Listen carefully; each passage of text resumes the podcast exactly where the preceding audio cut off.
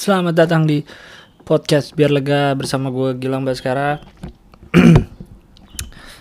Podcast yang membicarakan hal-hal yang ada di otak gue yang tidak bertema ini, kadang aneh, kadang tidak penting. Selalu nggak penting sih kayaknya sih. Nggak tahu masih pada di sini kenapa nih orang-orang yang dengerin ini. Eh, intinya mengeluarkan isi kepala yang ada di otak, di dalam kepala, ya biar lega. Sekarang untuk edisi hari Kamis tanggal uh, tiga Oktober dua ribu sembilan belas. Bahasa apaan ya?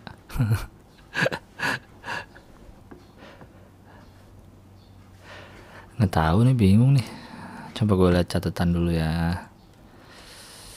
Apakah ada yang asik dibahas? Kemarin gue tampil yang di Bintaro tuh.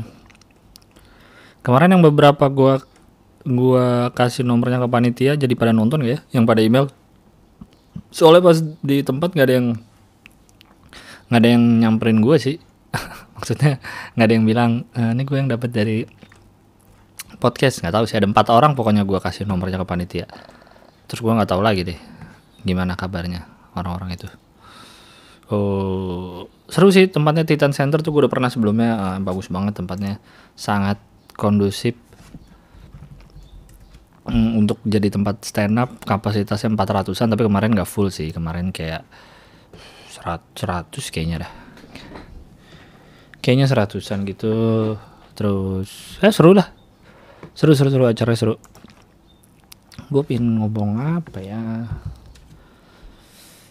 Semalam Semalam gue habis ke stand up Jakbar Jakarta Barat, uh, sharing. Karena waktu minggu lalu diajak si Rijal pas di Komika Monday marketnya Panji, terus sharing gitu kan, terus ngobrol segala macam sih sebenarnya. Intinya tentang tentang stand up, tentang ya tentang stand up.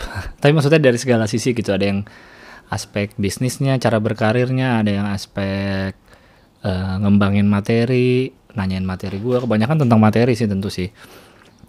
Gimana cara nulis materinya, gimana cara mengembangkan ngembangin materi. Aduh, berisik. Bentar ya.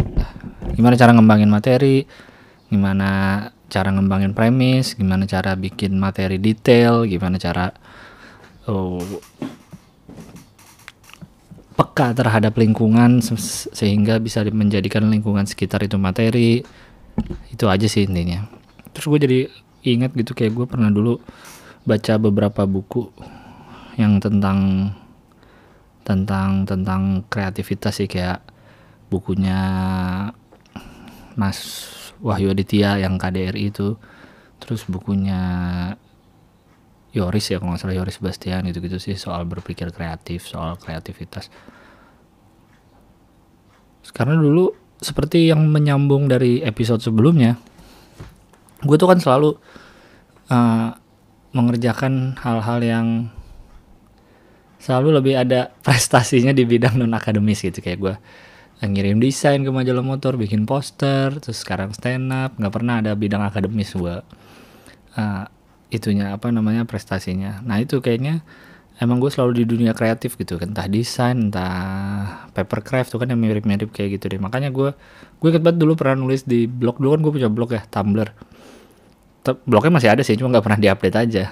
Terus kalau dilihat isinya sekarang kebanyakan repost-repost repost-repost postingan orang doang, atau postingan dari akun-akun yang bagus gitu. Ada gilbas dot tumblr dot com. Masih ada tuh sebenarnya. Terus gue pernah nulis waktu itu lagi ulang tahun gue keberapa gitu, gue lupa. Terus gue nulis kayak, gue gak tahu nih gede ini mau jadi apa nih. Itu pas masih kuliah kan. Tapi yang gue, apa, gue gak tahu gede mau jadi apa, tapi pokoknya intinya gue yakin, atau pokoknya gue pengennya kerja di dunia kreatif gitu, di bidang kreatif yang entah apa gitu waktu itu, karena gue masih belum kebayang sama sekali. Eh ternyata bener, sekarang gue udah delapan tahun di di dunia stand up comedy, di industri kreatif lah kalau kayak gini kan berarti. Bener, waktu itu doa gue emang gak spesifik sih, cuma pengen di industri kreatif, tapi bener terkabulkan dalam bentuk berkomedi, dalam bentuk menulis, kayak gini sih ternyata ya. Unik juga ya hidup. Kayak gitu, dan kemarin ternyata tanggal Tanggal dua Oktober itu adalah tepat dua Oktober dua ribu sebelas gue pertama kali nyobain open mic di Bobor Cafe Bandung. Thank you barudak, thank you, thank you, thank you, thank you, thank you. Ya jadi di Bobor Cafe, udah udah udah tepuk tangannya jangan jangan kebanyakan. Jadi gue pertama kali stand up kan di Bandung dari di Bobor Cafe. Terlalu gue post dulu ntar. Sebenarnya gue lupa. Gue cuma ingat Oktober dua ribu sebelas, gue tuh lupa tanggal-tanggal pastinya sebenarnya gue kapan pertama kali open mic. Cuma kemarin teman gue ulang tahun uh, dua Oktober, teman kampus, terus dibilang uh, dua Oktober ini pas lo itu tahu uh, pertama kali stand up di Bobor dulu. Oh iya emang pas ulang tahun sini ya ya bener. Oh akhirnya gue jadi inget lagi deh. dua Oktober dua ribu sebelas, coba gue cek dulu. Gue cek di kalender H P. dua Oktober dua ribu sebelas tuh hari apa saat itu? Bisa gak sih? Oh, bisanya nyari reminder ya. Masa gue harus scroll dari dua ribu sembilan belas nih sampai dua ribu sampai dua ribu sebelas ya Allah. Gimana cara ngeliat kalender tahun dua ribu sebelas ya? Aduh, capek banget harus scroll satu-satu. Ya udahlah itu intinya. Intinya gue ternyata pertama kali open mic tuh Oktober dua ribu sebelas. Sesuatu yang kalau gue pikir dari tarik garis sebelumnya yang kayak episode lalu ya, gue nggak pernah kepikiran bisa bekerja ngomong di depan umum, karena ngomong depan umum adalah hal yang paling gue benci dulu. Gue nggak berani banget, malu gitu. Ternyata kesini terus dan gue beneran kerja di dunia kreatif.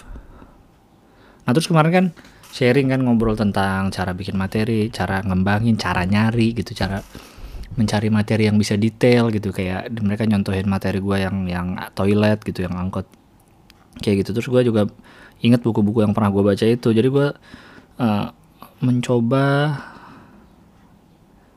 mencoba mengelaborate gimana sih cara berpikir kreatif gitu. Celah kayak gue orang paling kreatif sedunia. Enggak juga sih, cuma pengen ini aja.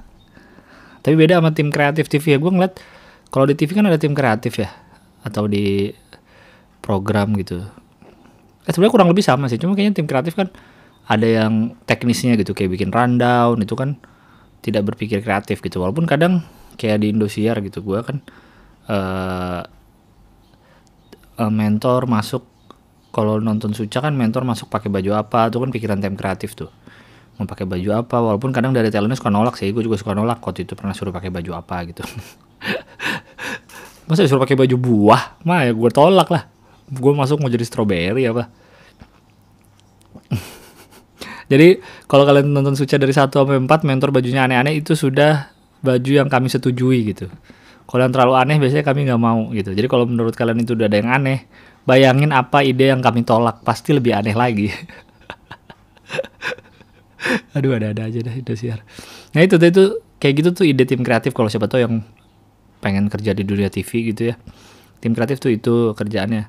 Intinya adalah tim kreatif itu, ini ada episode nih, ini acara episode. Nah episode ini mau ngapain aja isinya, mau dimulai dengan apa, mau diakhiri dengan apa, mau bergeraknya kemana, mau siapa yang masuk nanti, mau siapa yang keluar duluan, mau pakai kostum apa, itu tim kreatif semua tuh. Tentu dengan terakhirnya persetujuan produser. Kayak ya kalau di Suca gitu kan, selain mentor masuknya pakai baju apa, kadang mentor masuknya ngapain kan, kadang pantun, kadang kadang improv komedi. Nah kadang diulang-ulang gitu-gitu aja gitu, uh, diulang-ulang gitu-gitu aja. Uh, walaupun jadi kayak ini kreatifnya di mana ya, diulang-ulang aja ya gitu. Cuma ya emang begitu, uh, karena sekali lagi T V itu kan tidak hanya uh, apa ya pertunjukannya, tapi ada T V itu bisnis gitu, ada iklan, ada rating yang harus dijaga, ada iklan yang harus selalu masuk gitu. Jadi misalkan episode kemarin masuknya pakai pantun, terus ratingnya tinggi tuh. Episode depannya pasti dari programming, dari bos-bos di atas pasti pengen pantun lagi dong gitu, karena kemarin pantun ratingnya bagus tuh gitu. Uh, makanya uh, jadi emang harus ngikutin pasar kalau T V, karena bisnis kan.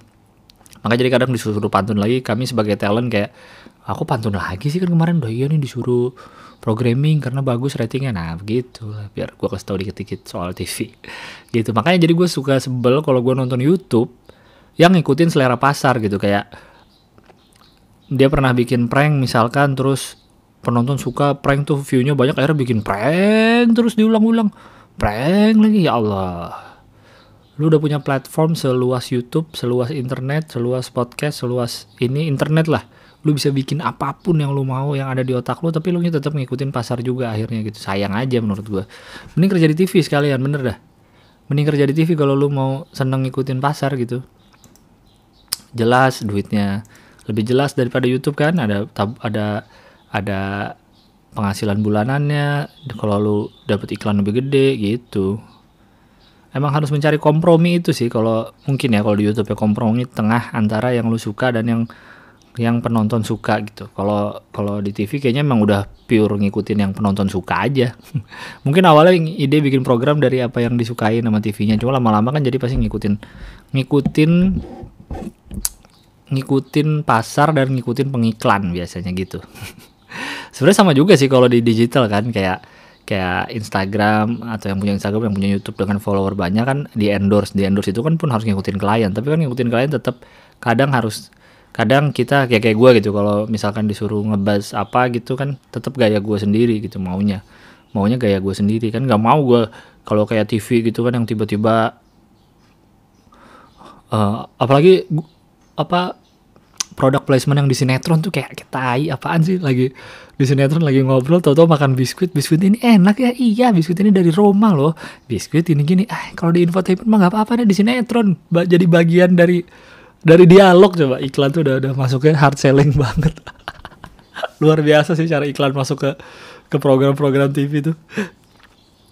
Itu mungkin bagian dari tim kreatif juga gitu. Nah, masukinnya gimana? Walaupun lama-lama jadinya ya kayak gitu, se-hard selling itu dan sama bosnya disetujuin. Jadi kayak apalagi kan yang kejar tayang, jadi kayak udahlah masuk aja. Kayak gitu iklannya, nggak perlu nggak perlu di kreatif-kreatifin dalam tanda petik gitu, atau di di keren-kerenin lah masuknya gitu sih. Jadi sebenarnya gue yakin orang T V itu udah pasti kreatif-kreatif gitu, karena anak-anak muda pengen kerja di T V, cuma ya kekreatifannya pasti terbentur dengan iklan, terbentur dengan rating gitu-gitu, pasti susahnya gitu kalau kalau di T V. Makanya kalau yang pindah ke YouTube dan masih kayak T V kayak aduh sayang banget gitu sih gue. Kayak gue kalau nonton YouTuber yang terlalu, gue tau sih gue kalau nonton, gue expect nih ya, gue nonton YouTube, gue expect itu tuh karya orang gitu, bukan karya perusahaan ya, karya orang, karya individu yang yang emang dia punya sesuatu di pikirannya, di otaknya dia keluarkan dalam medium audio visual, ya nggak? Jadi kalau gue lihat akun YouTube yang terlalu sempurna, gue malah nggak seneng nontonnya kadang-kadang. Kayak audionya terlalu gimana ya?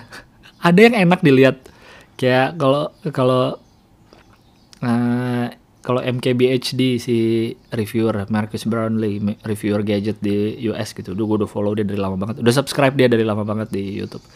Uh, dia sempurna banget karena emang dia seneng kayak pakai kameranya red, bayangin, pakai red kamera udah kayak buat bikin film, tapi ini buat YouTube doang. Uh, Tapi nggak tahu sih di dibalik dibalik dibalik ke kompleksan alat-alatnya, tapi diimbangi dengan skill editing apa segala macam, cara reviewnya, ngambil gambarnya tuh asik banget ditontonnya gitu. Tapi ada menurut gua YouTube yang kerasa banget nih, nih audionya mahal nih, pasti suaranya bagus, apa audionya jernih banget, bagus, gambarnya juga, gambar kamera mahal nih kerasa, cuma shotnya kayak biasa gitu loh, kayak jadi nontonnya kayak anjing dia cuma ngejar kesempurnaan alat nih tapi gak kesempurnaan konten gitu. Itu mah gua aja nih sebagai sebagai penonton nyinyir aja, gue juga nggak bisa bikin kayak gitu, nggak punya gue alat semahal mereka. Tapi makanya gue kalau nonton di YouTube kayak gue malah lebih suka kadang yang biasa aja, simple, kameranya mungkin cuma satu, audionya nggak sejernih itu tapi paling nggak masih jelas ngomongnya, suaranya masih kedengeran. Gue malah seneng yang gitu kadang. Gak perlu terlalu dalam tanda petik sempurna gitu. Gue gak nyari kesempurnaan di YouTube. Nyari kesempurnaan sisi produksi mah di T V aja gitu. Walaupun T V juga kadang gak sempurna sih. Gak kelihatan kayak, bahkan ada yang production value-nya lebih keren di YouTube daripada program T V. Kadang ada yang kayak gitu juga kan. Cuma kalau di YouTube gue nyarinya justru yang yang raw gitu, kayak ini dibikin emang orang aja nih, orang punya ide bikin di kamar atau dia bikin sama temen-temen, nggak nggak nggak mahal, nggak tahu sih mungkin mahal ya, cuma emang biasanya sesuatu yang kelihatan simple itu dibikin dengan proses yang kompleks biasanya sih ya. Yang kelihatan hasilnya gitu, outputnya simple, outputnya kayaknya simple banget, tapi pas lihat anjing ternyata syutingnya berat segala macam gitu. Keren sih, jadi tidak apa ya, kesempurnaan alatnya tidak terlihat dari ah nggak tau lah, gue nggak ngerti gue ngomong apaan. Jadi itulah, kalau nonton YouTube gue malas yang YouTube yang terlalu ngikutin kemauan pasar kayak gue ngelakuin ini buat lu guys. Kayaknya lu udah sering yang denger gue ngomong gitu di, di boringnya Uus gitu ya. Emang sebel kami sama yang gitu-gitu tuh, tai lah buat lu semua. Kalau yang nyari emang nyari duit di YouTube mah jujur aja gitu. Kayak Radit gitu kan, bikin konten tiap hari. Kan dia nyari duit pasti di YouTube, ya udah aja gitu, nggak usah nggak usah yang pura-pura nih bikin likes dari lu bikin gue semangat lagi, bikin gue ah, kalau emang Emang tujuan awalnya emang pengen sharing gitu, pengen bikin video mah ada yang nonton, nggak ada yang nonton mah bikin mulu gitu pasti. Karena lu seneng ngelakuin ya. Sama kayak kemarin juga pas mm, uh, sharing soal stand up gitu. Kalau kalau lu seneng sama stand up, seneng sama dunianya, seneng sama seninya, pasti lu mau lu nggak lucu tiap minggu open mic pasti lu datang mulu karena lu emang seneng gitu. Beda sama orang yang open mic sekali ngebom nggak lucu langsung nggak mau balik lagi, berarti emang dia ada ekspektasi gitu, pengen jadi paling lucu sedunia mungkin ya, sulit lah. Apapun yang lu lakuin kalau bisa fun dulu sih. Dengan fun kayaknya jalaninnya enak, terus otak lu juga jadinya mikirnya lebih luwes gitu, lebih santai gitu. Terus emang menjadi kreatif gitu ya, kayak berpikir kreatif. Sebenarnya gue yakin kekreativitasan gak hanya diperlukan di industri kreatif sih. Kalau misalnya lu karyawan kantoran, karyawan di bank, karyawan di uh, kantor hukum gitu, mungkin tetap aja mesti ada kekreativitasan gitu kan dalam dalam bekerja gitu. Menurut gue itu berpikir kreatif gak melulu eksklusif untuk orang yang kerja di dunia kreatif gitu. Dan dari yang pernah gue baca tuh ya di buku-buku banyak sih misalnya cara cara cara lu mikir kreatif gitu, kayak kayak satu yang sebenarnya banyak sih kalau dibikin. Kalau gue pengen ngomongin dari buku itu bisa aja nih gue ambil bukunya tinggal baca, tapi kan itu baca bisa sendiri. Cuma gue ada beberapa yang nyangkut-nyangkut di otak gue nih kayak e, kalau lu pengen jadi kreatif lu nggak bisa cuma diem aja gitu, nggak bisa cuma diem di kamar nggak ngapa-ngapain. Pertama kalau gue ini ber, berfungsi juga untuk gue kalau bikin materi adalah jalan-jalan gitu, keluar keluar pergi keluar keluar dari uh, ya nggak harus jalan-jalan tuh bukan berarti harus liburan ke Maldives, ke Raja Ampat gitu, ke Jerusalem gitu yang jauh-jauh, yang enggak lah, lu jalan aja keluar. Misalnya sehari-hari lu naik motor atau naik mobil pribadi, naik kendaraan pribadi, coba sekali-kali keluar lu naik Transjakarta, naik M R T, naik angkot. Itu pasti kan beda dunianya, yang lu lihat beda, yang lu rasakan beda, keringetannya beda. Itu bisa jadi men-trigger hal-hal kreatif muncul tuh, lu jadi ngelihat apa yang biasanya nggak lu lihat kalau naik motor, ya nggak? Lu bisa ngeliat orang lain yang satu bis sama lu, lu bisa uh, lebih banyak mikir, lu bisa ngerjain apa di H P lu, lu bisa nulis sambil di jalan, lu bisa gambar gitu, dibanding kalau nyetir kendaraan pribadi kan lu fokus di nyetir gitu. Itu jalan-jalannya di situ tuh, jalan-jalannya jadi nggak cuma uh, tujuannya, prosesnya juga. Nah berubah dari mobil ke ang angkutan umum itu sama kayak yang yang ini yang gue pernah baca juga. Jadi ubah kebiasaan itu yang cara cara kita jadi lebih kreatif gitu, ubah kebiasaan. Kayak misalkan nggak usah yang ribet-ribet, kayak tadi misalkan biasa kendaraan pribadi ganti sama kendaraan umum, biasa naruh misalnya cowok nih ya naruh dompet di pahakan eh, di kantong belakang kanan misalkan, ganti naruh di kiri dompet. Gue udah bertahun-tahun di kiri terus nih, tadinya di kanan gue tadinya gue di kanan awal-awal ya sebagaimana layaknya biasanya kan cowok di kanan ya kalau nggak salah ya. Terus gue habis baca buku itu terus akhirnya gue ubah tuh, gue ke kiri naruh dompet sampai sekarang, tapi jadinya di kiri, belum gue ubah lagi nih sampai sekarang jadinya di kiri, belum gue ubah lagi. Itu tuh ngubah kebiasaan gitu tuh, jadi lo jadi bisa ada hal yang terasa beda aja di hari-hari lo gitu. Ntar lo kadang refleks tangan kanan yang ngambil ke pantat kanan kayak eh nggak ada ding dompetnya di kiri ding gitu, kayak jadi ada refleks-refleks yang berubah di tangan. Sikat gigi aja, Sikat gigi lu biasa pakai tangan kanan, coba biasain sikat gigi pakai tangan kiri deh. Gue sempet tuh lama tuh sikat gigi pakai tangan kiri, sekarang udah kanan lagi. Uh, karena sikat gigi pakai tangan kiri selain uh, bisa melatih tangan kiri lu biar nggak diem gitu. Kalau lu nggak kidal ya, kalau lu nggak kidal kan tangan kirinya jarang kepake nih. Jadinya tangan kiri lu tuh motoriknya berfungsi gitu, dia dia bekerja, sikat gigi, terus uh, ya itu lu jadi beda gitu hari-hari lu yang lu lakuin dengan sikat gigi di dipakai tangan kiri gitu.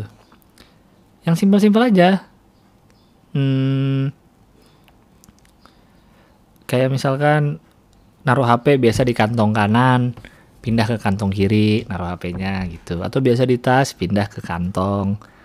Hal-hal yang simpel gitu berasa tau. Uh, kayaknya kayaknya gampang gitu, kayak cuma ngubah ngubah naruh handphone itu ntar uh, kerasa bedanya, kerasa banget bedanya. Sikat gigi, terus mungkin lo ubah uh, tidurnya, mungkin biasa ngadep di sisi kanan kasur sekarang di sisi kiri. Hal-hal gitu aja coba lo ubah-ubah deh,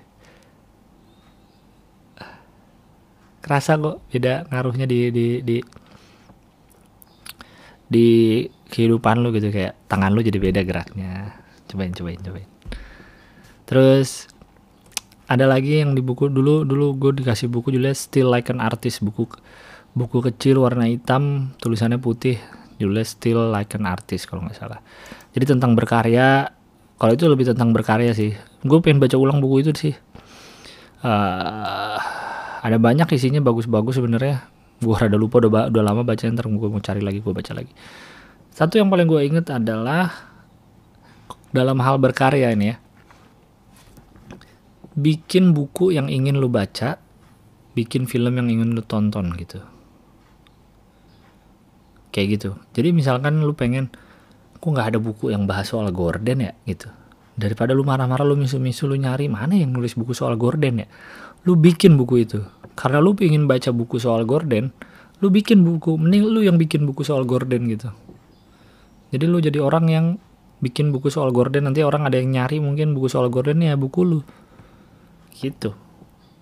Atau lu cari ini film, film jelek-jelek banget sih ini yang ada di bioskop nih, nggak ada apa. Film yang menceritakan tentang um, meja warna putih gitu. Gue lagi nyari nih film bertema meja warna putih. Ya udah lu bikin aja film dengan tema meja warna putih gitu. Jadi bikin buku yang lu mau tulis, eh tulis buku yang pengen lu baca, bikin film yang mau lu tonton gitu. Itu dari buku itulah kenapa kenapa gua beli eh kok beli kenapa gua bikin channel YouTube gua isinya review mainan gitu kan. Gua pertama kali upload kalau nggak salah dua ribu tiga belas, udah cukup lama ya, cuman tidak rajin. uh, pertama kali upload tuh dua ribu tiga belas. Jadi gua gua tuh kan punya akun YouTube udah lama ya, cukup lama lah. Sebelum YouTube gabung sama Google kalau nggak salah, jadi akunnya masih sendiri-sendiri tuh, akun Gmail sendiri, akun YouTube sendiri kalau nggak salah gitu tuh. Sampai akhirnya mereka gabung, gue tuh hanya menjadi uh, punya akun YouTube pasif gitu, hanya penonton. Gue non subscribe banyak lah, M K B H D yang awal tuh, Mystery Guitarman, wah Mystery Guitarman tuh legend tuh, Annoying Orange, wah Annoying Orange. Terus ada satu dulu dari dulu kan gue sama mainan namanya Shanlong. Shanlong tuh reviewer favorit gue tuh dulu, tapi sekarang gue udah nggak pernah nonton lagi dia, karena gue udah bikin sendiri review mainan.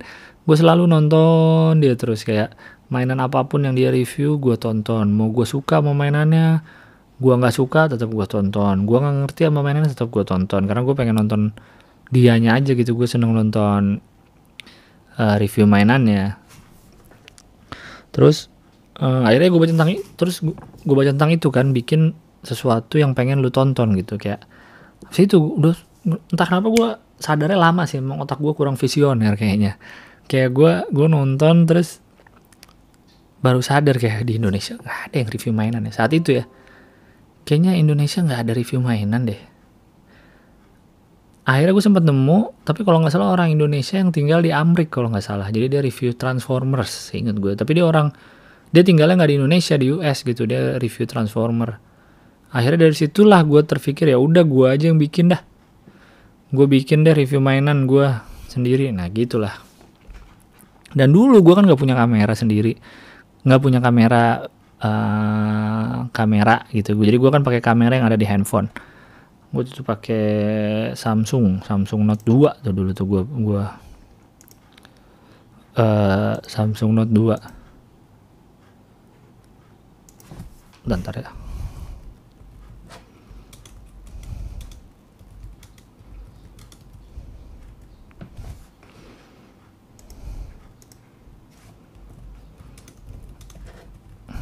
Mau aja lu disuruh nungguin orang ngetik. uh, ya yeah. Dulu bahkan awal-awal gue nggak ngerti cara ngedit video kan, jadi gue cuma rekam. Gue kalau lihat review awal-awal gue cuma rekam pakai H P nih, terus kalau udah selesai bagian itu gue pause, gue ganti sisi lagi, gue rekam lagi, gue pause, rekam pause rekam pause gitu, karena gue nggak bisa ngedit jadi nggak gue stop, jadi biarkan itu ke, ke pause sendiri. Tapi waktu jadi waktu cuma pakai H P gue rajin banget uploadnya tuh. Terus mulai punya digicam, beli uh, R X Sony R X dua eh sorry R X Mark dua karena M K B H D tuh gue terinfluence dia M K B H D, gue beli uh, terus akhirnya bisa ngedit itu pun pakai software bawaannya Sony, masih simpel banget. Masih simpel banget pakai pakai software Sony. Nggak, karena gue nggak bisa mengoperate software lainnya gitu. Jadi cuma potong-potong aja, nggak ada lagu, nggak ada intro, nggak ada apapun, potong-potong, potong-potong gitu. Akhirnya seiring bertambahnya waktu dan bertambahnya uang, tentu karena stand up ya, bukan karena YouTube. Jadi kan gue sosok upgrade gear dong, beli kamera yang lebih bagus, beli belajar software gitu, beli beli mic. Malah jadi makin kesini gue makin tidak rajin, aneh ya. Padahal alat udah makin bagus, alat makin lengkap, malah malah nggak rajin lagi ya. Gue jadi waktu itu denger podcastnya Panji sih, kayak dia sengaja bikin semuanya simple. Uh, podcast sama YouTube cuma pakai handphone, akhirnya malah jadi rajin gitu. Nah, gue sedang mengembalikan lagi ke, jadi berapa video yang belum gue edit nih buat YouTube gue, kayak karena males gitu ya. Banyak, ada audionya yang harus digabung. Jadi karena makin canggih alatnya jadi makin banyak, kayak audionya kepisah, videonya mungkin ada dua kameranya gitu-gitu. Jadinya malah malah ribet gitu, malah jadi banyak yang diedit, malah jadi males ngeditnya. Aneh ya. Terus gue mau kembali ke bikin simple-simple aja, nggak mau aneh-aneh. Karena gue pengen YouTube gue jalan lagi juga gitu, biar gue juga, karena gue bikin YouTube buat kalian guys. Ah tai. Dah mau baca email lah. Capek ngomong. Padahal baca email ngomong juga ya.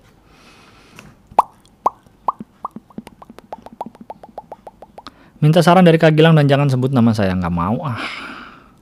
Halo Kak, aku email lagi nih, aku minta saran dari Kak Gilang gimana cara keluar dari comfort zone, karena aku salah satu anak yang udah P W sama comfort zone. Aku anak introvert Kak, lebih suka sesuatu sendirian kayak nonton sinema sendirian, solo traveling, bahkan pernah seharian di rumah dalam kamar, cuma kamar mandi aja sih. Dan dari kecil emang susah banget buat terbuka sama orang lain, bahkan sama sepupu juga. Aku pengen merubah ini semua tapi aku susah ya, sampai pernah sampai babi punya keluar sosial tangga rumah tetap nggak bisa buat melakukannya. Ada saran dari Kak Gilang ngilangin sifat yang aku alami? Kenapa mesti dihilangin? Sifat nggak suka ketemu sama orang lain, gue juga nggak suka mau ketemu orang lain, nggak nggak gue ilangin, biarin aja, nggak ada yang nyuruh ilangin kok. Slow. Mungkin kamu masih kecil, tapi kalau udah gede juga lama-lama bisa lah kayak gitu, nggak usah, nggak perlu lah sering-sering sosialisasi sama banyak orang. Males basa-basi, mending sosialisasi sama orang yang lu seneng aja udah. Jangan dibacain namanya ya bang. Oke Tony, nggak deng, bukan Tony deng. Halo Bang Gilbas, aku tahu Bang Gilbas sejak Suci. Aku mau minta pendapat nih Bang. Aku baru masuk universitas maba. Terus kan di universitas banyak banget kelompok dan komunitas yang aku harus ada di sana. Misalnya kelompok ospek, kelompok ospek universitas, ospek fakultas, ospek jurusan, kelas, tim buat kelompok yang masih banyak ke depan. Aku nih orang introvert nih, orang introvert semua nih. Kayaknya susah banget lah bicara sama orang. Sedangkan di S M A aku tuh lingkungan kayak terbuka banget gitu, jadi pasti kenal. Atau paling nggak saat tahu satu sama lain. Kalau udah pernah ngomong berurusan gitu kayaknya punya kewajiban untuk saling sapa. Tapi emang dulu pas mau sekolah itu kayak dituntun untuk seperti itu sama kakel dan guru. Kakel, kakak kelas. Sekarang ini kan banyak sekarang ini kan gak ada yang nuntun harus saling akrab. Mindset membentuk diriku, tapi mindset itu membentuk diriku untuk selalu menyapa orang yang aku kenal. Tapi gak semua orang kayak gitu kan. Aku kan introvert. Iya, udah dua kali kamu bilang kamu introvert, insecure. Kalau aku nyapa orang yang gak begitu dekat tapi kenal itu malah dikira S K S D. Jadinya aku pribadi merasa belum fit in kuliah ini, jadi pengen balik ke S M A terus tapi lingkungannya aja. Minta pendapat aku harus ngadepin gini biar nyaman. Makasih bang. Pertama kayaknya karena masih maba, jadi belum terlalu kenal semua. Lama-lama juga bisa lah, ada yang deket ketemu yang deket gitu. Kalau anda merasa introvert biasanya kan senang sama yang deket. Kalau yang gak terlalu deket males ngobrol, ya udah gak usah ngobrol. Dibilang sombong, biarin. Kan yang bilang sombong dia, ya nggak? Bukan kita. Kita kan tahu diri kita tidak sombong. Hanya diri kita malas ngobrol sama orang lain aja. Santai, nggak usah dengerin omongan orang lain. Capek bro, dengerin omongan orang lain bro.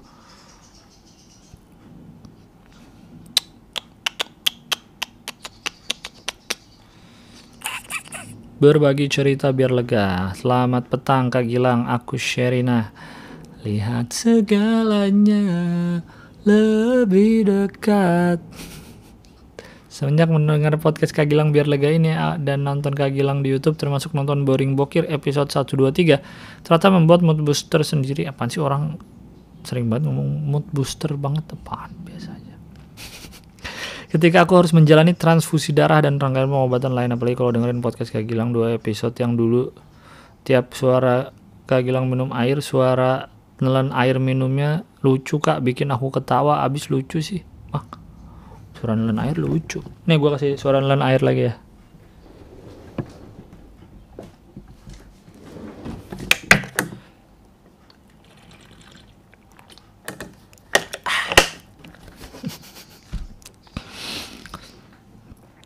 Hari ini aku di Jakarta kak, sampai pertengahan bulan Oktober untuk menjalani rangkaian pengobatan. Doakan supaya tetap kuat, cile kuat, biar semangat juga gak bosan menjalani rangkaian pengobatan ini. Itu aja sih kak cerita aku. God bless you kak. Terima kasih banyak ya Angelina udah uh, mau udah mau ngirim email ke podcast biar lega. Ya semoga selalu semangat dan uh, gak bosan menjalani rangkaian pengobatan ini ya. Gue kok gak senengnya denger penyiar radio yang suaranya terlalu dibuat-buat gitu. Kenapa sih? Ya gue tahu deh, penyiar radio kan uh, ada pembelajarannya. Gue juga pernah siaran walaupun cuma enam bulan terus dipecat ya. Alias gak diperpanjang kontrak. Uh, karena waktu itu gue masuknya jalur, bukan jalur penyiar dari awal gitu. Jadi gue gak dilatih ya, gue ngomong biasa aja gini. Cuma kan ya gue tahu sih kalau ngomong tuh kan harus smiley, smiley voice gitu kan. Harus sambil senyum ngomongnya biar orang yang dengernya pun tahu, oh ini penyiarnya lagi senyum gitu. Tapi menurut gue ya, gue sebagai pendengar seneng yang penyiar radio yang ngomongnya iya sambil senyum, tapi ya udah biasa aja gitu nih, kayak ngomong kayak gini nih. Gue seneng banget dengerin Bang Surya sama Bang Molan tuh, uh, yang dulu di Mustang, Mustang Morning Squad sekarang di, eh kok Mustang Morning Squad dulu apa? Uh, ya pokoknya di Mustang sekarang di Trax gitu. Gue seneng banget sama mereka berdua karena natural gitu, ngejokesnya natural, ngobrolnya, ngobrolnya natural, dan cara ngomongnya pun natural gitu. Ya mungkin mereka smiley voice tentu biar kedengarannya enak nih. Kayak ini gue sekarang nih, ini gue sekarang ngomong sambil senyum. Kalau ini gue ngomong gak sambil senyum sekarang nih.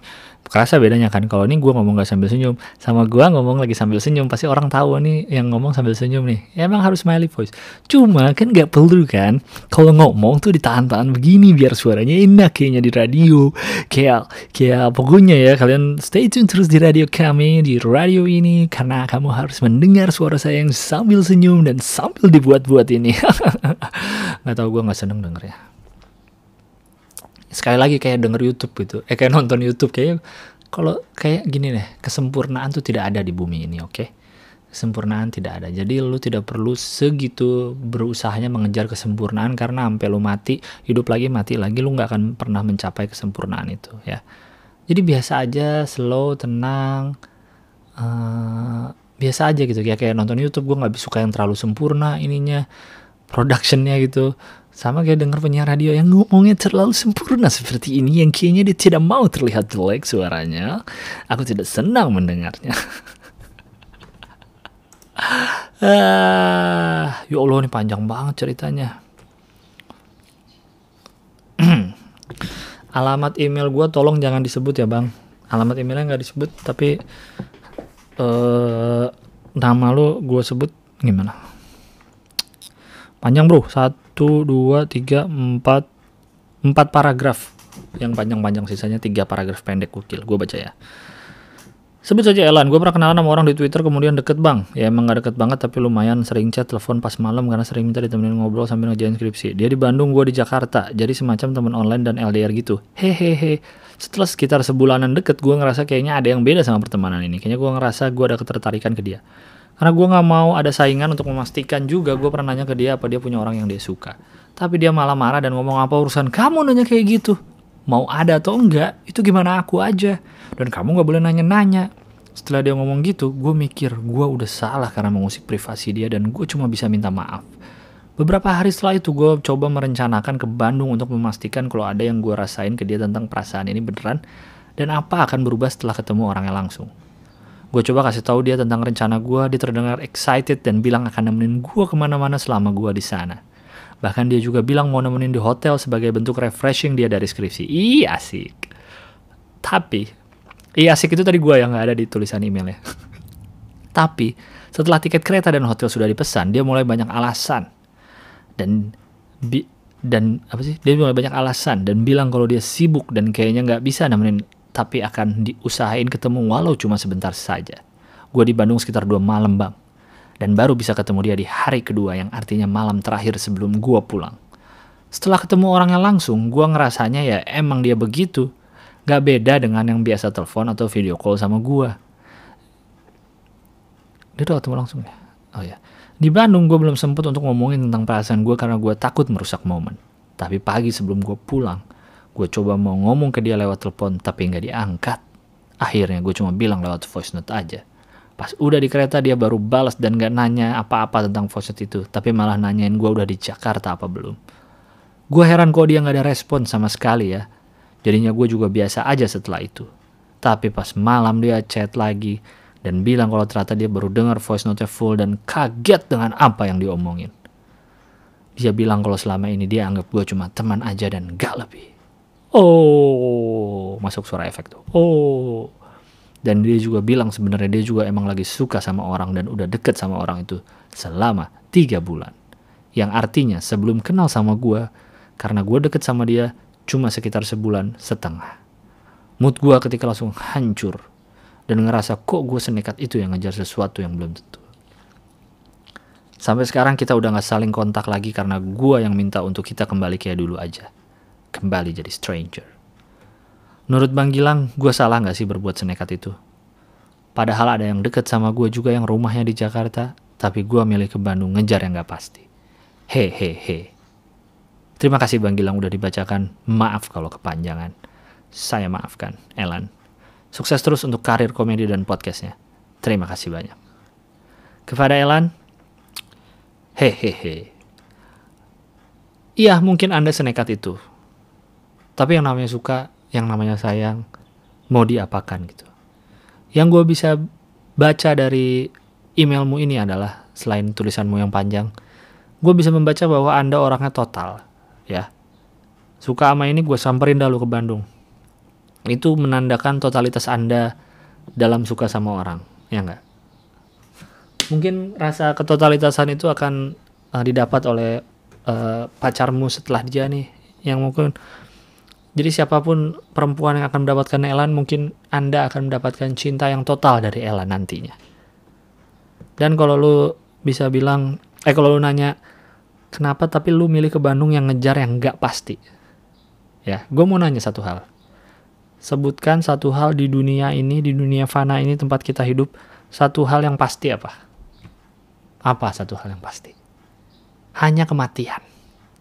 Selain itu tidak ada yang pasti. Apakah kerja jadi karyawan menjamin Anda gaji tetap terus sampai tua? Belum tentu. Bisa aja besoknya perusahaannya bangkrut, besoknya gedungnya runtuh, siapa yang tahu? Apakah cuma jadi seniman ngelukis doang nggak akan bisa kaya? Belum tentu. Kata siapa? Bisa aja lebih kaya dari C E O atau dari pemilik perusahaan hanya dari melukis. Tidak ada yang pasti di dunia ini. Ya kan? Jadi lu jangan menganggap yang lu lakukan ke Bandung tuh mengejar yang gak pasti. Enggak. Justru lu pengen memastikan. Kalau ternyata enggak, itu ya udah bukan jalan lu. Tapi yang lu dapat mungkin bukan cewek. Yang lu dapat adalah pengalaman.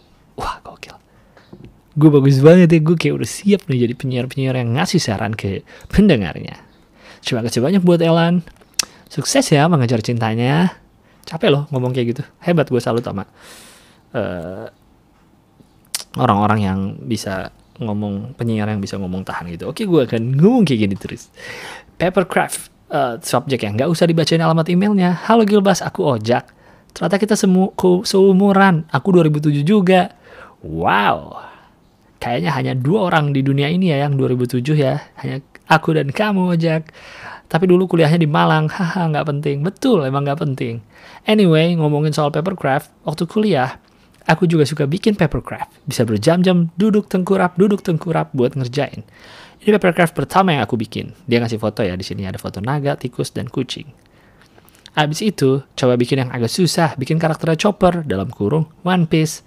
Paling sebel tuh pas bikin tangan dan lengannya itu, lengannya cuma segede tusuk gigi aja. Oh ya, tipis, malas nih, gue juga tahu.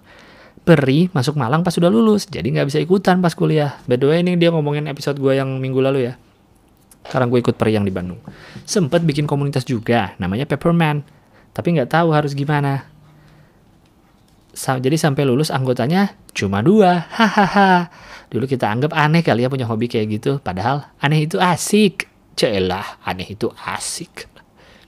Nggak sih, lu nggak usah merasa hobi lu aneh. Gini ya. Uh, orang akan menganggap akan selalu menganggap hobi orang lain itu aneh ya. Jadi lu jangan merasa hobi lu paling aneh di dunia. Tidak, lu ngeliat hobi orang lain juga akan merasa hobi lu aneh banget. Orang lain ngeliat hobi lu akan bilang hobi lu aneh banget gitu. Intinya adalah kita selalu menganggap aneh yang berbeda oleh kita eh yang berbeda dengan kita. Question, menurutmu apa asiknya main papercraft? Asiknya tentu di proses membuatnya, memotongnya, guntingnya, ngelemnya. Kayak gitu. Dulu alat yang dipakai apa aja selain gunting, penggaris, pinset, sendok makan, dan cutter? Lemnya pakai lem apa? Tentu itu gunting penggaris yang nggak ada lagi lah. Paling bolpen yang udah mati tintanya. Itu untuk ngeneken bagian yang mau dilipat biar ngelipatnya lebih gampang. Dan terakhirnya pas udah jadi, eh, sama aku, aku pilox pakai pilox clear atau clear matte. Ya tergantung eh, papercraftnya apa. Jadi biar dia lebih mengkilap, kertasnya lebih kuat, dan lebih tahan lama. Warnanya juga tidak akan pudar. Lemnya pakai lem apa? Biasanya aku pakai lem fox yang putih. Ya, kadang ada beberapa papercraft yang butuh pakai lem uhu yang suka panjang-panjang tuh, lengket kayak jaring laba-laba. Nah, selain pakai lem fox yang putih, kadang pakai lem fox yang sat, uh, yang yang buat, pokoknya lem fox yang bentuknya kayak ember tuh warna putih, ditus, diolesin dikit-dikit pakai tusuk gigi. Itu yang aku pakai. Kapan-kapan main ke Sangatta lagi ya. Jangan lagi dong, karena aku belum pernah ke Sangatta sama sekali.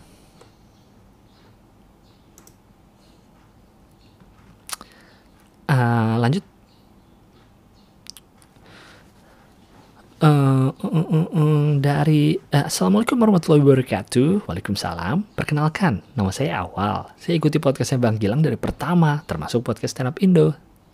Nah, di salah satu podcast Stand Up Indo yang episode di balik panggung nomor tiga dengan Bang Dipa dari H H Corp, ada omongan Bang Dipa pernah ngajak Bang Gilang bergabung di H H Corp tapi ditolak. Pertanyaan saya, Bang Gilang bergabung di manajemen apa kalau gitu? Kenapa pilih manajemen itu? Kalau tidak bergabung di manajemen, kenapa Bang? Pengen tahu aja, biar lega. Uh, gue bukannya nolak ya, tapi uh, dulu banget, waktu aku masih lebih sering di Bandung, Ernest tuh pernah ke Bandung terus nanya soal stand up, soal agama macam nanya. Kayaknya saat itu mungkin dia meng-approach diriku untuk gabung ke H H Corp. Tapi saat itu hanya ngobrol saja dan tidak ada kelanjutannya. Jadi bukannya menolak, emang tidak ada kelanjutannya saja, begitu. Dan saya tidak sekarang tidak bergabung di manajemen apa-apa. Saya punya manajer satu teman saya dari Bandung udah lama. Namanya Yoga. Nah, jadi kami berdua saja, bukan bergabung manajemen apa-apa. Kalau ingin tahu nomornya Yoga dan ingin kontak saya untuk acaramu, silahkan cari di bio Twitter, bio Instagram saya, ada semua. Sukses terus Bang Gilang dengan segala yang dilakukan. Terima kasih. Waalaikumsalam. Wassalamualaikum warahmatullahi wabarakatuh. Waalaikumsalam. Oke, lanjut ya ke uh, email berikutnya. Hmm, biar, le- biar lega aja. Dari N Indah L. N Indah L. Hai Gilang, aku Indah. Dulu sering nonton stand up Indo di Bandung ya. Dan kayaknya pertama lihat kamu di Saung Ujo deh. Mungkin benar di ketemu di Saung Ujo kita. Nih ada yang bikin aku penasaran banget sih. Kadang kalau lagi nonton stand up terus komika duduknya ngumpul bareng gitu, suka ada aja jokes yang lagi dibawain komik di panggung, materinya nggak pecah, penonton sedikit yang ketawa, tapi komik lain ketawanya keras. Dan kadang kedengeran agak berlebihan. Kalau di dunia komika emang ada ya semacam kode etik yang mengharuskan sesama komik menertawakan materi dari komik lain walaupun jokesnya be aja. Pernah nggak kamu ketawa basa-basi untuk materi komik lain? Oh, kalau kayak gini tuh enggak sih. Biasanya bukan karena dalam tanda petik mengharuskan ya, bukan karena basa-basi juga ketawanya, karena emang menurut kami yang lucu itu orangnya gitu loh. Ini kan kami kan sudah saling kenal, saling dekat, mungkin penonton lain bingung lihatnya dan terasa lebay. Tapi karena kami sudah saling dekat, jadi kami tahu ini orang nih konyol, bukan konyol sih, kayak ini orang anjing nih gitu. Jadi kayaknya kalau dia jadi dia kalau ngeluarin suatu materi yang mungkin teman-teman komik sudah pada tahu kayak, kayak mungkin kayak eh, dia bakal ngeluarin materi ini nih, jadi pas dia ngeluarin kita ketawanya mungkin agak lebay gitu, karena ada sesuatu di balik jokes itu atau sesuatu di balik komik itu yang mungkin penonton lain tidak paham, kayak sesama teman aja gitu. Terima kasih emailnya. Oke, lanjut. Assalamualaikum warahmatullahi wabarakatuh, Bang Gilbas. Waalaikumsalam, jangan sebut nama. Jadi saya Waalaikumsalam, jangan sebut nama. Aku mau cerita nih biar lega. Aku punya keluarga. Dia ini cewek usianya dua puluh tiga tahun. Sekarang udah kerja. Jadi sekarang dia ini kayak nggak peduli lagi sama keluargaku. Padahal dulu sebelum dia lulus, ibuku sering banget bantuin dia masalah keuangan. Yang paling paling bikin aku kesel sebenarnya soal dia nggak pernah angkat telepon dan balas chat. Waktu itu aku mau nanyain soal uang kos. Soalnya ditagih sama pemilik kosnya. Dalam kurung, F Y I, kami di kos yang sama. Soalnya dia belum bayar satu bulan selama pelatihan di kota A. Sekarang dia udah kerja di kota B. Ibuku juga nelfonin dia, tapi nggak diangkat. Kalau kata ibuku nggak kenapa-napa sebenarnya kalau dia nggak mau balas budi kebaikan ibuku dulu. Asalkan uang kos itu dibayar. Aku sama ibuku nggak enak sama pemilik kosnya. Udah gitu aja Bang Gilbas, makasih udah bacain. Uh, sepupu kamu intinya adalah orang yang nyebelin. Nggak usah ditemenin lagi. Karena nggak mungkin nggak usah disepupuin lagi kan. Kita tidak bisa memutus hubungan darah sama orang. Tapi ya udahlah, orang kayak gitu ditelan aja. Intinya adalah tidak perlu membalas kalau menurut aku ya. Tidak perlu membalas, tapi tidak perlu dibantuin lagi ke depannya gitu. Karena ingat, what goes around comes around ya. Yang lu lakuin pasti balik lagi ke lu. Semua yang lu lakuin yang baik akan balik-balik ke lu, yang buruk akan balik-buruk ke lu. Jadi selalulah berbuat baik kepada orang lain. Orang kayak gitu ntar kena batunya sendiri, oke? Okay? Terima kasih. Uh, Reynold Wongso. Halo Bang Gilbas, salam kenal sebelumnya Bang. Hehehe, mau nanya nih Bang, lu ada tips nggak cara ngobrol sama orang itu gimana? Gue suka bingung tuh gimana cara mulai basa-basi dengan orang baru hingga akhirnya pas ngobrol jadi ngalir aja gitu, bisa santai. Terima kasih Bang sebelumnya, sukses selalu.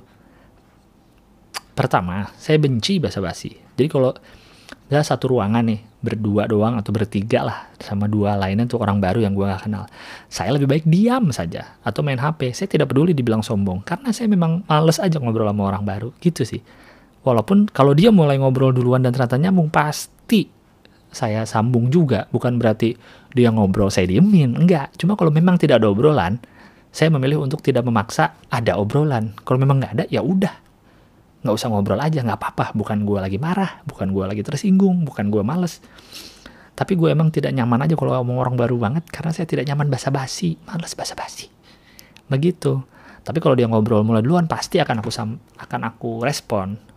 Tapi kalau mulai, ah males lah, nggak usah. Ah.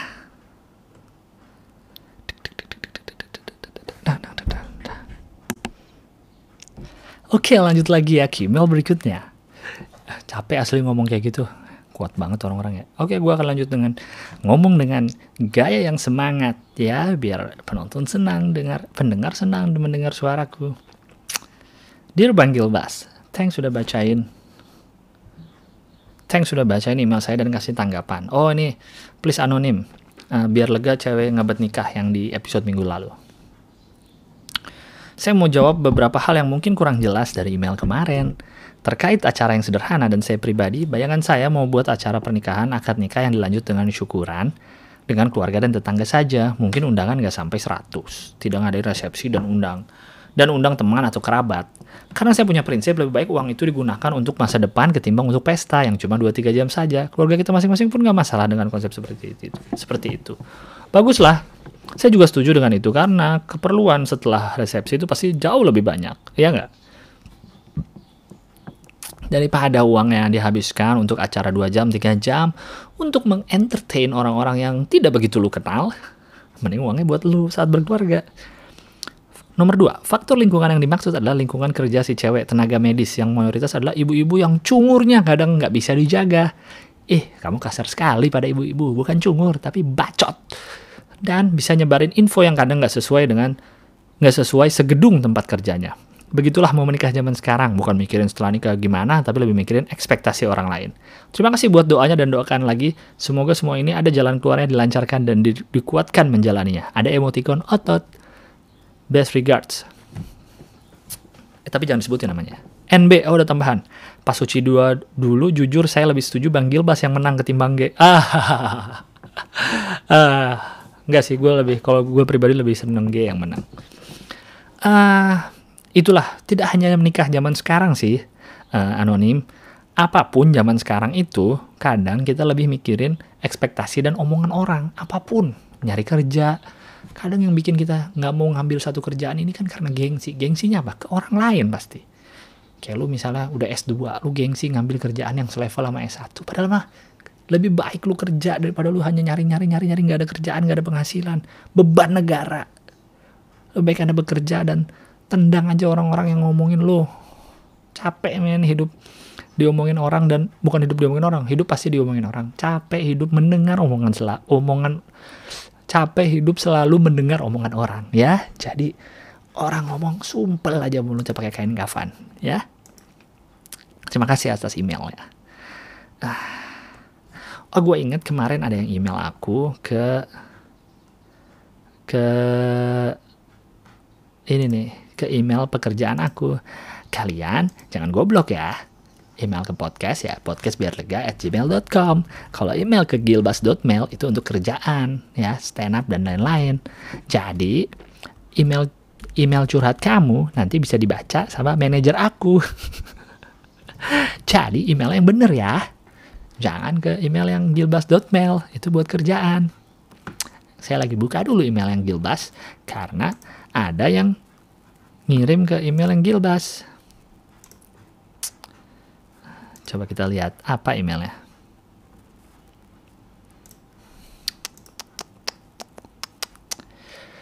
Bang, gue mau minta pendapat lu tentang toxic relationship.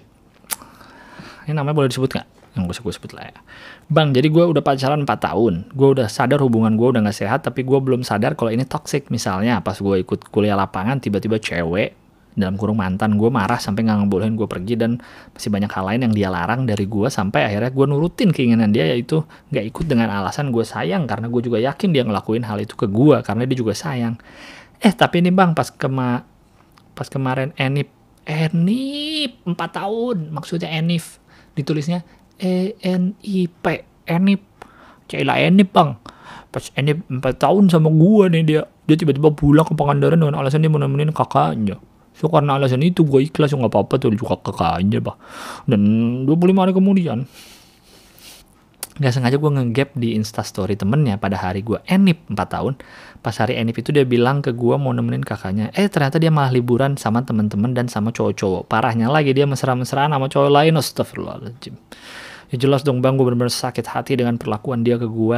Dia nggak ngelakuin apa yang dia suruh ke gue, tapi dia nggak nerima gue salahin, padahal dia emang salah. Alhamdulillah sekarang udah gue putusin, dan gue mau minta pendapat lo tentang keputusan yang gue ambil. Kalau lo jadi gue, lo akan ngelakuin apa bang? Thank you bang, bacain ya. Tentu gue akan ngelakuin hal yang sama. Itu kan udah jadi mantan ya, udahlah alhamdulillah lah. Ya berarti Tuhan menunjukkan jalannya agar lo tidak sama dia terus. Jangan, intinya jangan membalas perlakuan jahat dengan jahat juga. Jangan sampai lo sengaja melaku, menggunakan orang lain, orang baru, orang baru hanya untuk membalas dendamkan lo kepada orang yang lama. Kasihan si orang baru itu tidak tahu apa-apa, tahu-tahu jadi objek balas dendam. Di bawah email ada tulisan kecil, dikirim dari ponsel cerdas Samsung Galaxy saya. Ih bagus, terima kasih sudah memberitahu bahwa kamu punya ponsel Galaxy dan ponsel kamu cerdas. Mantap. Oke, lanjut ke email yang ke podcast ya, yang bener. Halo Bang Gilbas, eh ini subjeknya tolong jangan sebut nama. Halo Bang Gilbas, tolong jangan sebut nama, sedikit cerita biar lega. Jadi gini bang, Jadi semacam pengakuan dosa nih ceritanya. Wow, sudah kayak di gereja nih. Ceritanya gue adalah seorang mahasiswa usia dua puluhan. Gue punya pacar dan hubungan kami saat ini sedang bermasalah karena sifat buruk yang sama-sama kami punya. Singkat cerita, di latar belakangi kondisi itu gue kenalan sama seorang cewek di sosial media. Dia yang D M gue duluan, katanya sih karena penasaran. Bahkan dia minta nomor WhatsApp gue duluan. Setelah itu obrolan berlanjut. Dan yang gue lihat karakter dia jauh berbanding terbalik sama pacar yang gue sekarang. Yaitu santai dan ya agak cuek gitu dibanding cewek gue yang anaknya tergesa-gesa dan akademis banget. Hingga singkat cerita gue atur sebuah pertemuan sama si cewek dan kami pun setuju buat ketemu. Sambil nunggu pertemuan itu, tiba-tiba gue dengan jahat ngebayangin apakah gue bisa check in sama cewek itu. Wow, mantap sekali ceritamu. Sampai hari pertemuan itu tiba dan berjalan baik dan diakhiri dengan mabuk bersama dan akhirnya gue check in sama dia walaupun gak sampai pagi. Tapi gue rasa dia menikmatinya. Cie gitu. Kenapa tanggung sekali gak sampai pagi? Aduh. Kemudian besoknya dia gak balas chat gue. Sosial media gue pun diblok lah. Padahal di jalan sebelum check-in, dia santai aja dengan fakta bahwa gue punya pacar. Terus setelah check-in, dia bilang, ayo kita agendakan lagi kayak gini. Sebelum dia keluar mobil, pas gue antar pun dia cium bibir gue, bang. Hahaha, karma aja rasanya gue yang di awal pengen nafsu doang sama dia, terus ingin, diting- ingin tinggalin dia, dan akan ninggalin dia kalau dianya punya perasaan. Eh, malah gue yang ditinggalin gini. Mampus. Aduh, gimana ya Bang Gilbas, ada saran untuk berdamai dengan hal ini? Padahal harusnya gue ya, padahal harus harusnya bagus ya gue dapat enaknya dan dia kayaknya nggak ada perasaan sama gue. Apa Bang Gilbas laku, apa yang Bang Gilbas lakukan kalau melakukan kesalahan begini besar? Makasih Bang, sehat selalu. Off the record, oh ada tulisan off the record. Oke, dia anak ini, pacarnya anak kuliah di ini, oke. Terus si cewek lainnya anak ini, oke dia ngasih tahu semua.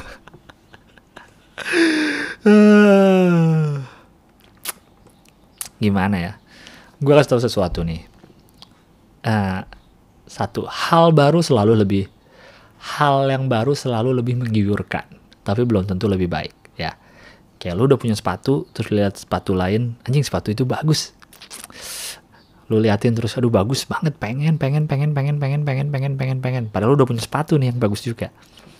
Akhirnya lu beli sepatu itu yang baru, bagus, lu pakai sekali dua kali, bagus. Tapi lama-lama, ah nggak ding, cuma pengen doang. Akhirnya lu balik ke yang pertama. Kalau dalam hal sepatu, sepatu itu nggak kemana-mana yang pertama. Sama halnya dengan pasangan. Kita sudah punya pasangan, mungkin sudah pacaran begitu lama, mungkin kamu lihat dia... Uh, begitu saja, kamu sudah lihat dia kucel, kamu pernah lihat dia lagi ganteng atau lagi cantik. Mungkin ada bosannya, ada titik mungkin bosannya muncullah godaan itu datang saudara-saudara. Mungkin datang dalam bentuk laki-laki atau perempuan yang lebih charming dari pacarmu yang pas ngobrol, kok ngobrolnya lebih nyambung ya, lebih enak. Padahal saya yakinkan itu hanya godaan semata, itu hanya apa ya? Keinginan semata gitu, keinginan semata saja. Nanti seperti yang lo lakukan, mungkin abis itu lo nyesel, terus lo mungkin balik lagi ke cewek lo, uh, lo tapi dia nggak bilang sih. Kayaknya sih dia nggak putus sama pacaran, kayaknya pacaran nggak tahu gitu. Cuma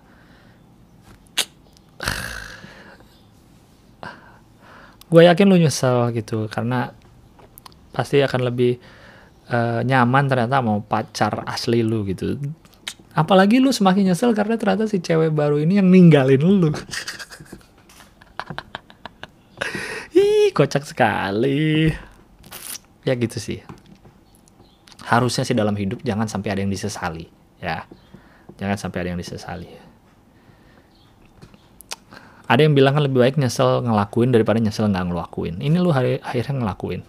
Dan lu nyesel kali sih kalau gue lihat ya. Tapi ya udah nggak apa-apa lah. Jadiin pelajaran aja. Aduh kocak. Terima kasih atas email kocaknya ya. Uh, uh, uh, uh, uh, uh, uh, uh, uh. Aditya Reis, oh ini yang udah email terus nih. Assalamualaikum bang. Waalaikumsalam bang, saya mau minta izin. Jadi kan saya udah berapa kali ngirim email ke podcast biar lega. Saya rencana mau buat video buat YouTube yang isinya kompilasi pertanyaan saya dan jawaban dari Bang Gilang. Jadi kayak Q and A podcast. Ini baru rencana tok bikinnya nggak tahu kapan. Tapi saya minta izin dulu aja ke Bang Gilang. Nanti kalau udah jadi videonya saya D M ya bang. Terima kasih. Assalamualaikum. Waalaikumsalam. Gue sih nggak apa-apa ya, terserah lu. Tapi ide lu aneh juga ya. Ngapain? Eh... Uh, Sorry, sorry. Tanya jawab jawaban gue terus lu masukin video, apa menariknya ya? Terserah lu lah.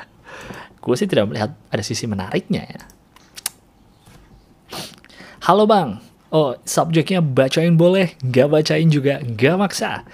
Halo bang Gilbas. Saya Rich Rizza. Bacanya Rizza, bukan Rizka. Jadi tulisan namanya R I C Z A. Rich Rizza. Pendengar setiap podcast abang dari Sidoarjo. Kemarin dengerin podcast abang yang tanggal dua puluh enam September. Ada yang email minta tutorial ketawa nanggung. Mungkin fetishnya dia kali. Oh yang gue kalau lagi baca email suka ketawa ya.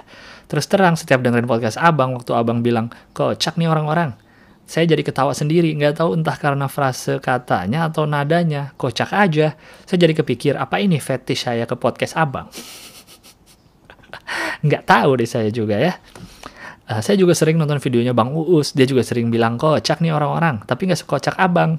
Ah, tahu deh. Udah gitu aja. Mau balik kerja lagi. Salam buat Bang Uus, Bang Boris. Jangan lupa undang Harry Hori biar makin seru. Sehat selalu.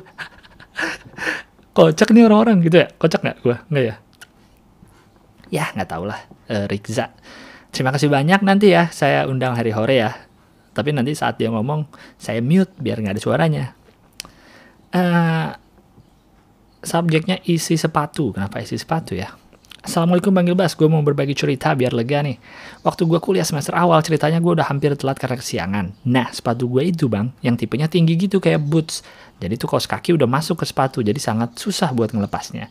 Nah pagi itu gue udah pakai sepatu yang kanan. B T W aku gak pakai kaos kaki. Tiba-tiba kaki kanan gue ada yang gerak-gerak dalam sepatunya. Dan kayak ada cakar-cakar kecilnya. Otomatis gue langsung teriak. Dan seperti yang gue bilang tadi, sepatu gue gak bisa dicopot dengan mudah. Dan gue jadi panik. Jadi gue teriak-teriak lama banget sambil mikirnya ada apa dalam sepatu. Sampai-sampai tetangga juga ke rumah. Dikira ada pembunuhan atau apa. W K W K W K.